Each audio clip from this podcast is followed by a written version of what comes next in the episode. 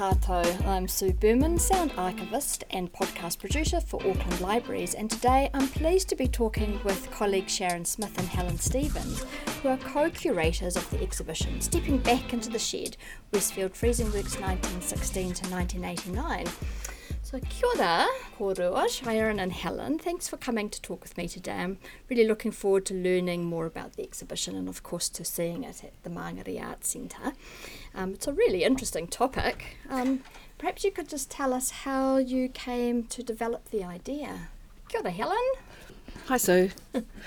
um, well, about f- five years ago, um, Michael Sanders, who used to be the general manager of Westfield Freezing Works, approached us um, with a donation that he'd come across that he'd res- rescued from the site basically Right. just before demolition, um, so which was about 93 or 94. Um, and the material consisted of things like plans and blueprints, business records, um, ephemera and realia like uh, advertising signage and empty product tins, plus thousands and thousands of photographs and um, negatives. And we went, this is great, let's take this. Right. Perfect sort of um, mixed format archive. Exactly, exactly what our manuscript archives are, are, uh, consist of, basically. right.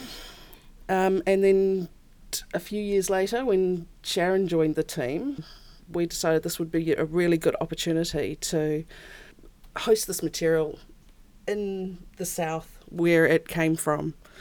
Um, and because this year is also the 30 year anniversary of the closure of Westfield, while we didn't want to concentrate on that fact, we wanted to celebrate the people and the place um, and the community of Westfield itself.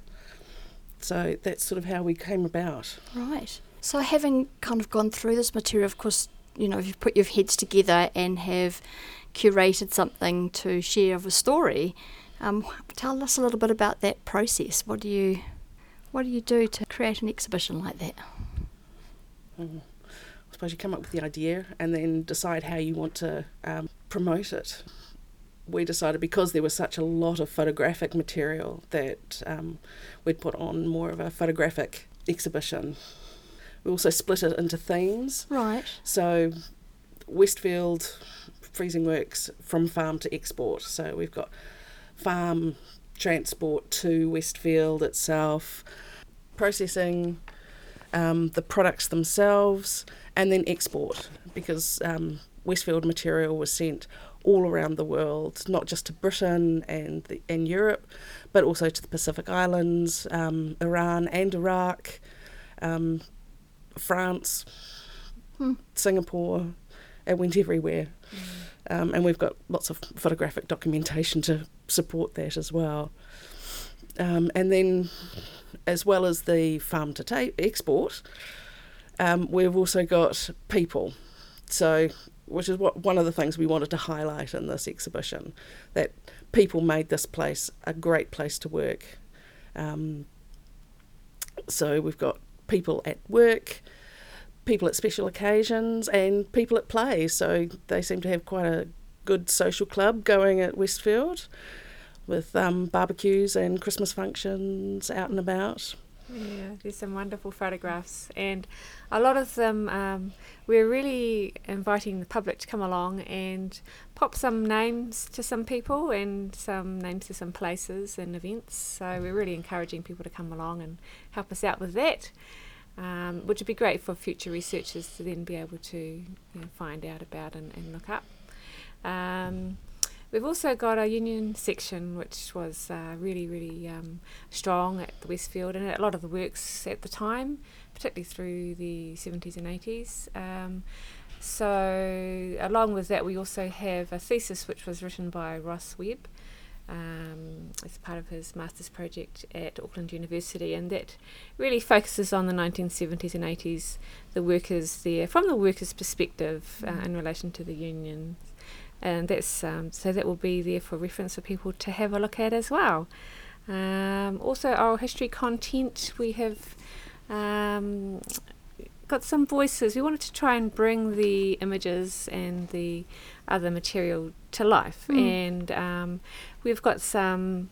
It's a, a selection of uh, clips from different people who have worked there or had an association with the area, perhaps Hellaby's or Southdown as well, um, because uh, Meatworks is quite a. There were quite a few different ones in the area at mm. the time. People think Westfield Freezing Works. Sometimes they mean Hellaby's or or Southdown or City um, Abattoir. City Abattoir. Mm, yeah, that's right.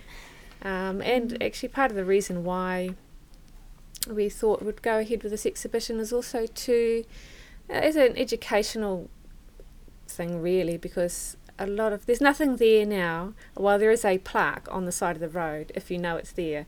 But apart from that there's no actual physical evidence hmm. other than the abattoir which is now called auckland meats processors which still exists and still operates. Um, but all the other meatworks uh, have gone. So it's a way of just letting people know about that local industrial history which was hugely important to the people in the communities, particularly of South Auckland mm. uh, and Auckland in general and nationally, really, because people would travel to work there during the season. Mm. Yeah, so it was a big employer, wasn't it? And mm. and like Helen was saying before too, a big part of our export market.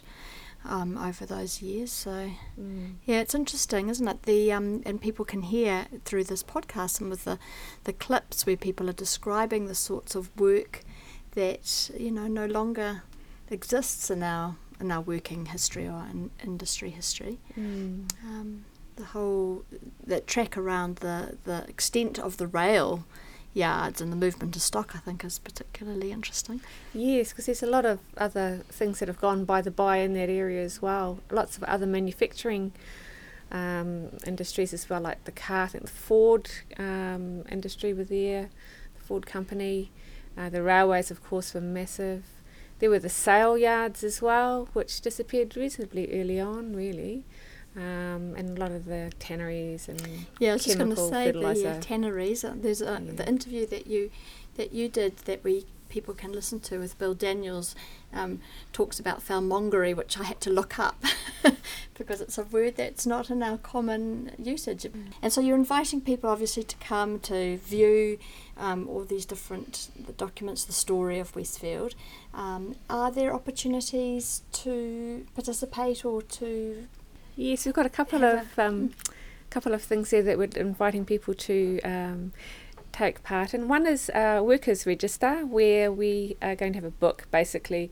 Um, so it's a workers register, and basically we're inviting people to come along and tell us a few memories they have of either Westfield Freezing Works or the area, or just growing up, and things that they remember.